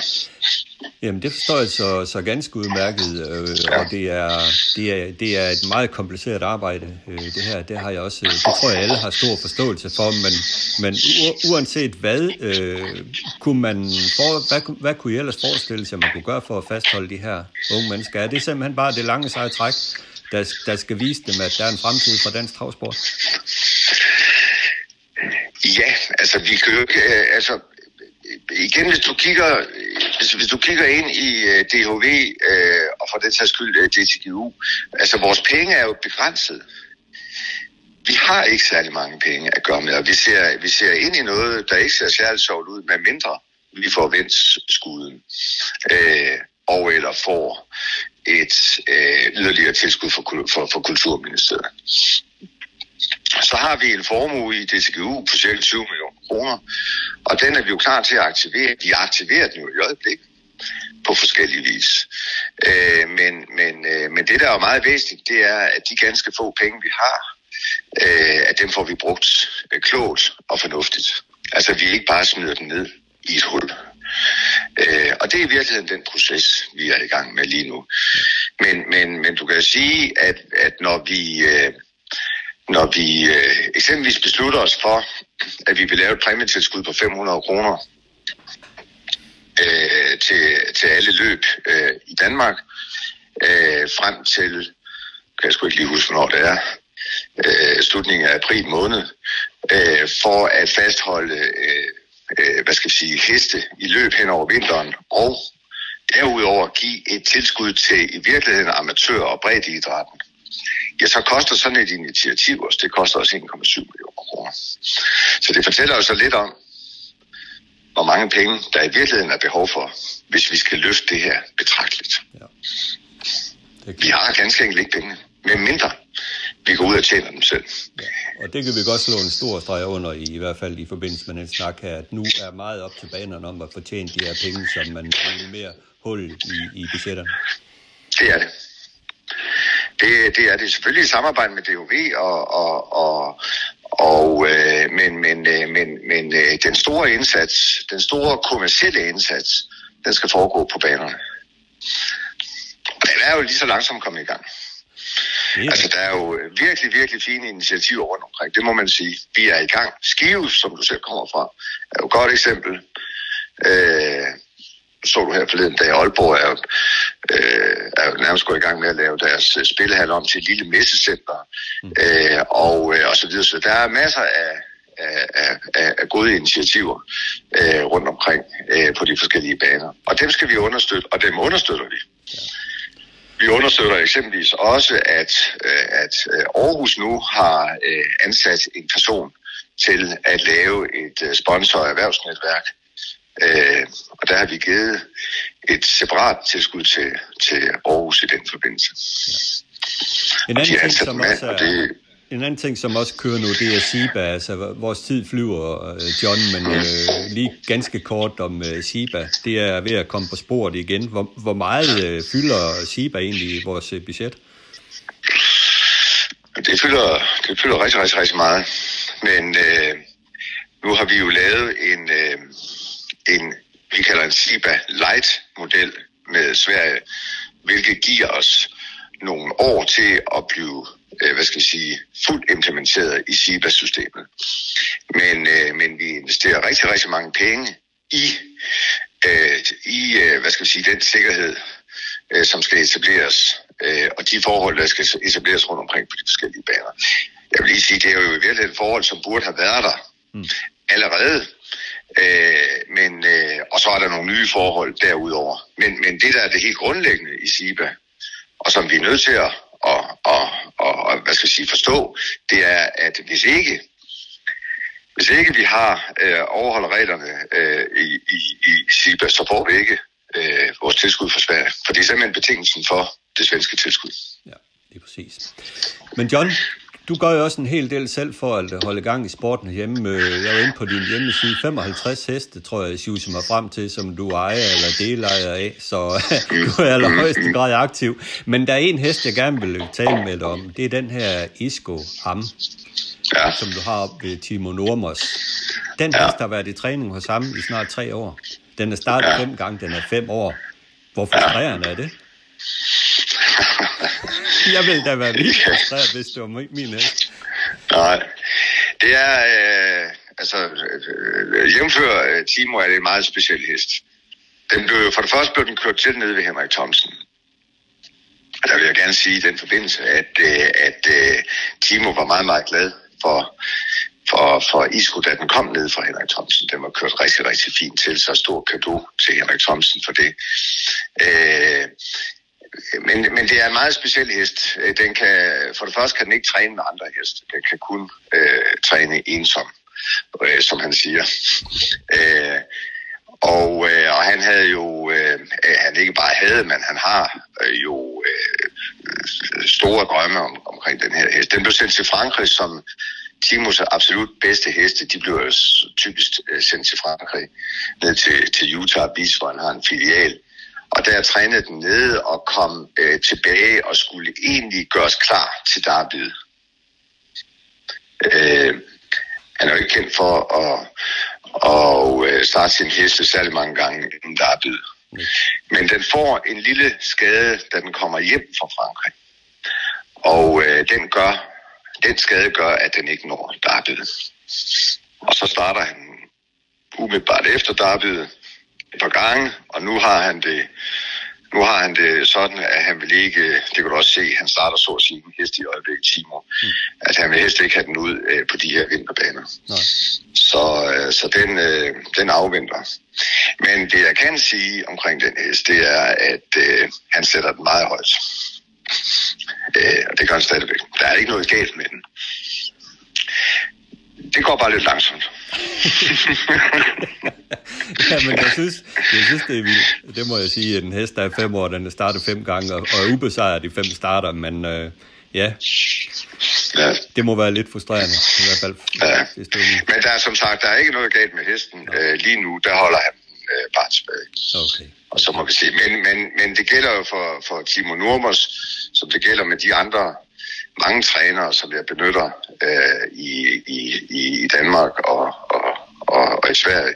Jeg blander mig ikke i, hvordan og hvorledes de, øh, de træner hestene, og, øh, og jeg blander mig ikke i, øh, hvornår og hvordan de starter osv. Det må de selv. Det må de jo selv styre. Nej, selvom den er tjent 250.000 svenske, så er det jo stadigvæk en dunderende underskudsforretning. Jamen, det kan jeg så fortælle dig. Det er, hvis man tager hele øh, mit øh, hestecirkus under et, så er det en dundrende øh, underskudsforretning. Ja. Så på den måde adskiller Isquain så ikke fra andre heste. Nej, det er, det er også en, det er jo en hobby. Det er jo en hobby, det. Øh, ja, det øh, må jeg jo så ikke sige til skattevæsenet. Men, Ja, det er øh, jo det. Der er det men øh, så nej, det er ikke en hobby. Det er en erhvervsvirksomhed. Ja, selvfølgelig er det det. Ja, det går bare ikke særlig godt. Nej. John her til allersidst. Har du stadigvæk mod på og tid til at være formand for Dansk Hestevælde? Altså, jeg vil sige, øh, det er jo, øh, det er jo ikke således, at jeg ikke øh, kan bruge min tid på andre ting end dansk hestevedløb. Det vil jeg gerne sige. Øh, og jeg bruger rigtig, rigtig, rigtig meget tid på det her. Så øh, på et eller andet tidspunkt skal stafetten jo videre. Det er øh, helt sikkert, fordi jeg kan ikke, jeg kan ikke blive ved med at bruge den tid, jeg bruger i dag. Det, det, kan, jeg, det kan jeg simpelthen ikke. Øh, men, øh, men omvendt har jeg jo ligesom sagt, at hvis du har sagt A, må du også sige B. Øh, og, øh, og jeg vil i hvert fald... Altså jeg har jo selvfølgelig, det er jo klart, øh, lige så vel som øh, virksomheden har øh, øh, øh en strategi, sporten har en strategi, øh, har jeg jo også nogle mål, jeg gerne vil have opfyldt. Øh, og, og øh, det skal ikke være nogen hemmelighed, at jeg vil rigtig, rigtig gerne have en politisk aftale på plads. Øh, og øh, det er jo ikke en, det skal man jo ikke tro, det er jo ikke en, jeg får på plads alene. Det er jo en, jeg får øh, på plads sammen med de, hvad skal man sige, det jeg normalt kalder de store motorer i, i sporten. Ikke? Og der skal man jo være meget opmærksom på, at øh, jeg er en brik, at der er jo andre folk, som er øh, kæmpe motorer, og som gør en kæmpe indsats, og øh, ud over vores øh, egen organisation, organisation ikke? Øh, er øh, sådan en som Claus Collin jo en af kæmpe betydning for sporten. Øh, og, øh, og det skal vi være opmærksom på. Der er folk, der går meget, meget, meget langt for at øh, sikre, at vi har trav- og galopsport øh, fremadrettet i Danmark. Det handler altså ikke kun om mig. Og i øvrigt har jeg altså også en bestyrelse, som hver for sig også hver for sig og samlet også gør en, en, en kæmpe stor indsats. Og så skal man jo huske på, at, øh, at, at de store indsatser, de bliver lavet ude på banerne. Så selv på baneniveau har vi jo store motorer også. Og dem har jeg dyb, dyb respekt for. Så det her, det har, øh, øh det, det, det er jo ikke en sport, der drejer sig rundt om mig. Det er jo, øh, det er jo, øh, det er jo en sport, som, øh, som vi skal for alle i verden forsøge at bibeholde øh, sammen og i samlet flok. Og der er der heldigvis rigtig, rigtig mange mennesker rundt omkring på baneniveau, på organisationsniveau og frem for alt på foreningsniveau, som øh, gør kæmpe indsatser. Kæmpe, masser af frivillige, masser af, ildsjæl. Vi kan godt bruge mange flere. Øh, vi skal også være bedre til at være foreningen. Øh, vi skal være bedre til at tale øh, hinanden op. Øh, vi skal være bedre til at hjælpe hinanden. Øh, og vi skal frem for alt øh, have, have, hvad skal jeg sige, overbevist øh, alle de der kritiske, konstante kritiske røster, der er alle mulige steder, øh, om at, øh, at, øh, at I er nødt til at være med på vognen her, fordi ellers så går det ikke. Så det er en kæmpe stor fælles indsats, det her det handler om. Det er ikke bare DHV eller DHV's bestyrelse. Øh, det er, der er kun os alle sammen, der kan få os ud på den anden side af det her. Men det er jo klart, at i og med, at jeg stadigvæk sidder her, så tror jeg jo på det. Det er jo ikke således, at jeg sidder i bestyrelsen for DHV, fordi jeg skal have min tid til at gå. Jeg sidder, jeg sidder jo, fordi jeg tror på det. Hvis ikke jeg troede på det, så sad jeg der ikke. Og i øvrigt så sidder jeg der kun fordi, at der er to forbund, der ønsker, at jeg skal sidde der. Så men det er jo ikke mig selv. Jeg vælger altså ikke mig selv som formand. Nej. Jeg har valgt, jeg har valgt, jeg har valgt af foreningerne, om jeg så må sige. Ikke? Og, og jeg vil også gerne sige i den forbindelse, altså hvis der er nogle andre, der er bedre til det end mig, bedre kvalificeret, øh, øh, så skal jeg ikke stå, øh, så skal jeg ikke stå i vejen for en, øh, en anden øh, formand øh, for Dansk Hestevedløb. Det, det er helt stensikkert. Så jeg er ikke, jeg er ikke noget, magtmenneske, hvad det angår. Det kan jeg love. Nej. Jeg forsøger at gøre det så godt jeg kan. Selvfølgelig gør du det, og det gør, gør alle involverede parter. Det er jeg slet ikke i sekund i Præcis. tvivl om. Og John, nu har du i hvert fald brugt din time af din tid på at tale med mig, og øh, til stor glæde forhåbentlig for, for lytterne af Travsnak. Øh, så tusind tak for snakken, John. Og øh, velkommen tilbage i Travsnakken og Travdialogen. Og tak for de gode programmer. Tak for det. Carsten, vi havde lyttet på, på John Kirketab, og øh, han, øh, han maler det jo op, som det er.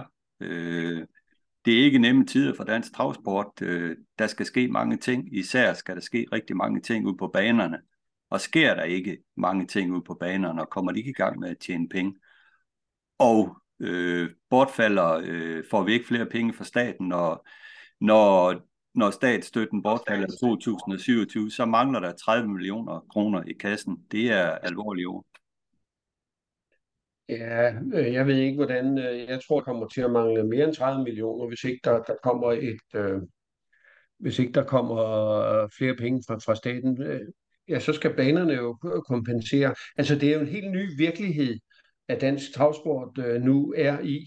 Altså tidligere, der før 2018, der fik man, øh, der fik man 21,25 procent af, af, af banespilsprovisionen. I dag får man nada, altså ingenting. Så banerne har jo ikke, som de ellers har haft, en historisk indtjening på totalisatorspil. De har i princippet ikke nogen interesse i, i, i, i øh, totalisatorspil. Nu skal banerne koncentrere sig om et, at få nogle entréindtægter, to, få nogle sponsorindtægter, tre, øh, få nogle indtægter på øh, at lege øh, øh, areal og, øh, og faciliteter ud til, øh, til andre ting, øh, når der ikke er vedløb. Øh, og det burde jo kunne lade sig gøre, i og med, at der kun er en, en bane maksimalt har 40 løbsdage på et år. Så, så det, er- det er jo den virkelighed, som, øh, som dansk travs- og galopsport øh, nu står i. Klampenborg har jo været forrygende til at, øh, at skabe øh, alternative indtægter, og efter hvad jeg hører, så har de altså et pænt øh, indcifret millionbeløb i overskud for regnskabsåret 2022. Øh, og det er jo til efterfølgelse for, øh, for de andre baner. Så det, det kan jo godt lade sig gøre og, øh, og tjene penge som, som vedløbsbane, men man, man skal virkelig op på duberne, og man skal tænke helt anderledes, end man nogensinde har været vant til før. Ja, men det påvirker, påvirker, eller påvirker virkelig banerne et, et meget stort ansvar her med at øh, komme til at tjene penge. Det er der slet ingen tvivl om, og det gælder på banens ledelse i særdeleshed den bestyrelse, som, øh, som, som er, er, er på de respektive baner. Det er skeen skal over i en helt anden hånd. En helt. Helt, anderledes. Øh, og, og det kan man sige, jamen i princippet burde det jo altid have været sådan, at man var, havde været mere progressiv øh, for at, altså hvad har vi af sponsorater, store sponsorater i, i dansk travsport?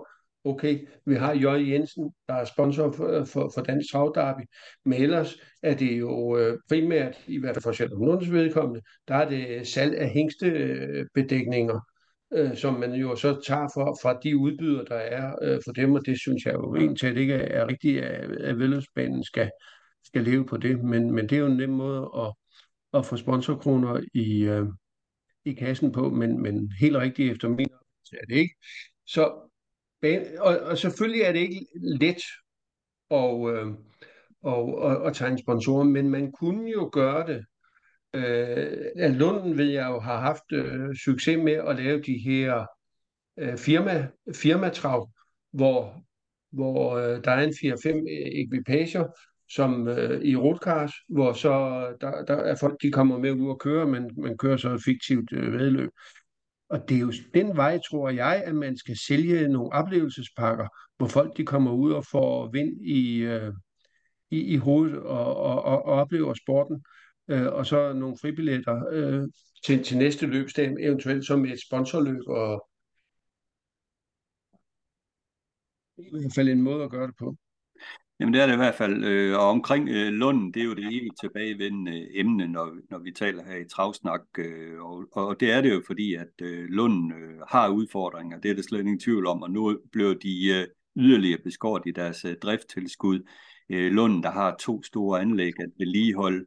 Øh, sportsligt set en bane, der på retur kan ikke forlade banen, flytter til ASRO og så videre. Øh, problemerne er ikke blevet færre for Lund, Carsten. Øh, og det virker som om, at øh, den bestyrelse, som der er, øh, er kommet til, ikke øh, sådan driver det som going concern, altså nu, øh, jeg var efter dem med årets første løbsdag, altså man havde ikke engang noget, der bare hed et åbningsløb med, med en, øh, med, med en lille statuette som, som, som ærespræmie eller noget. Det, det, det virker så fattigt. Det virker som om, at, at de her løbsdage, jamen dem er man blevet påtvunget, og så må de nok bare afvikles på en eller anden mærkelig måde. Ikke? Der, jeg ved, at de arbejder med store planer for, for banens fremtid, men man skal også glemme, at, øh, at banen skal leve, mens man gør det. Og det synes jeg jo faktisk godt, at man har, har glemt. Og så ved jeg nok, at, at de arbejder, at der er mange ting, som har overrasket den nye bestyrelse, som blev valgt i, i marts måned i fjor. Øh, de har ikke troet, at, øh, at der er så mange facetter og så mange udfordringer ved at drive en vedløbsbane som øh, travbane, som der er. Men øh, jeg synes ikke, de har gjort det godt nok. Ikke det daglige arbejde. Jeg er meget spændt på den øh, fremtidsplan, som de øh, vil fremlægge den 28. marts på den ordinære generalforsamling. Ja, der blev vi meget klogere på, hvad, hvad de vil med Lunds fremtid, og øh, om de i det hele taget, øh, jeg ved ikke, hvor mange af dem er på valg, eller hvordan det går øh, på den øh, generalforsamling, det må vi tage til den tid. Men det er jo ikke sikkert, at øh, det er de samme fem, øh, der er valgt efter sådan en generalforsamling.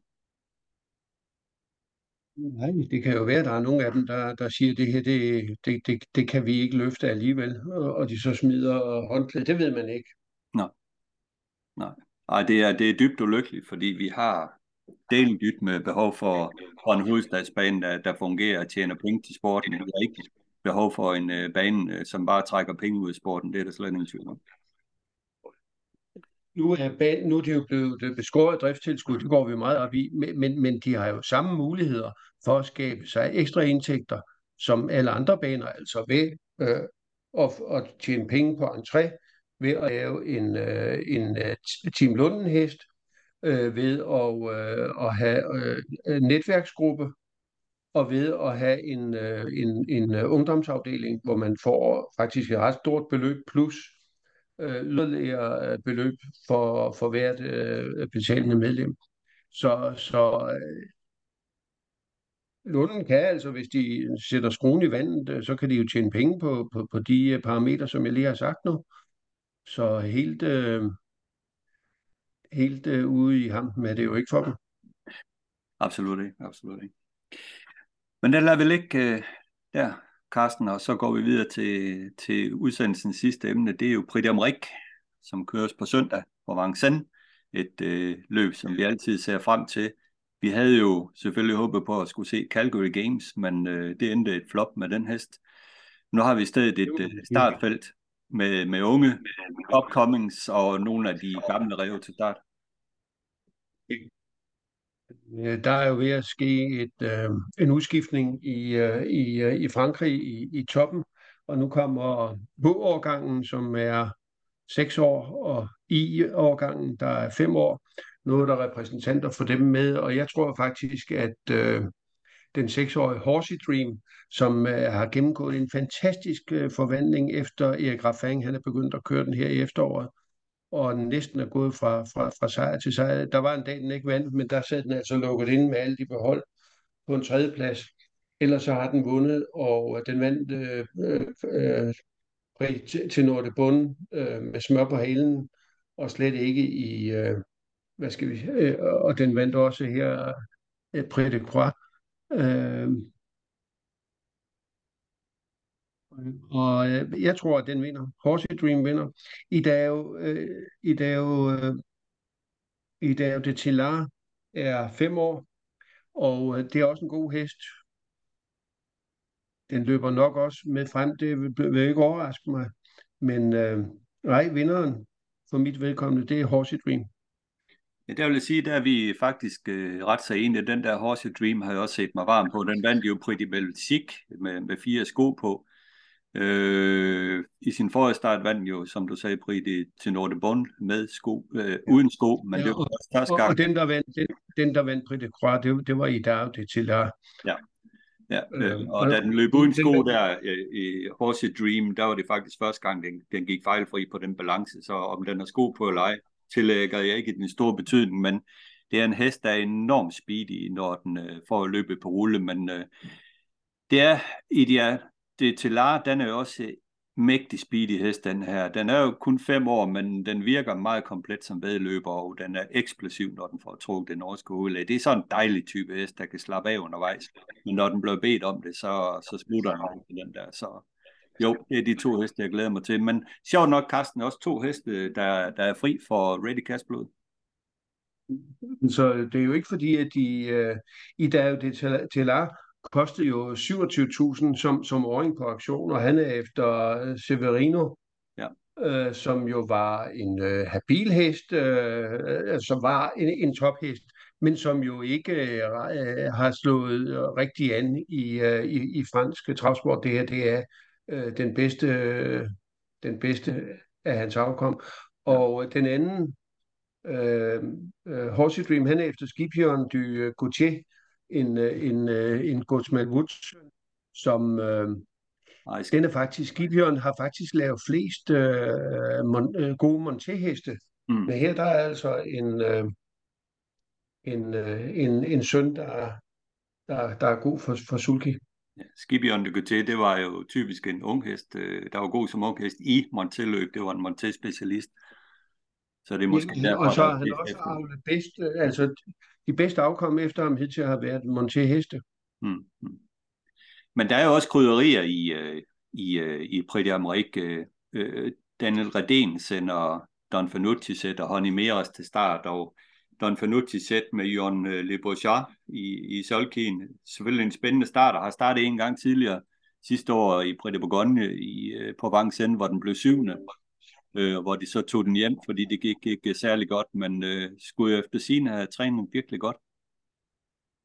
Det, det, det er jo en ubekendt faktor, øh, det må man sige. Den er, den er meget svær at vurdere.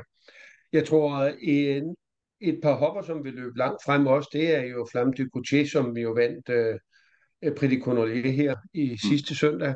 Og hun var jo med sidste år, hvor hun blev nummer tre, og hun er i lige god form i år.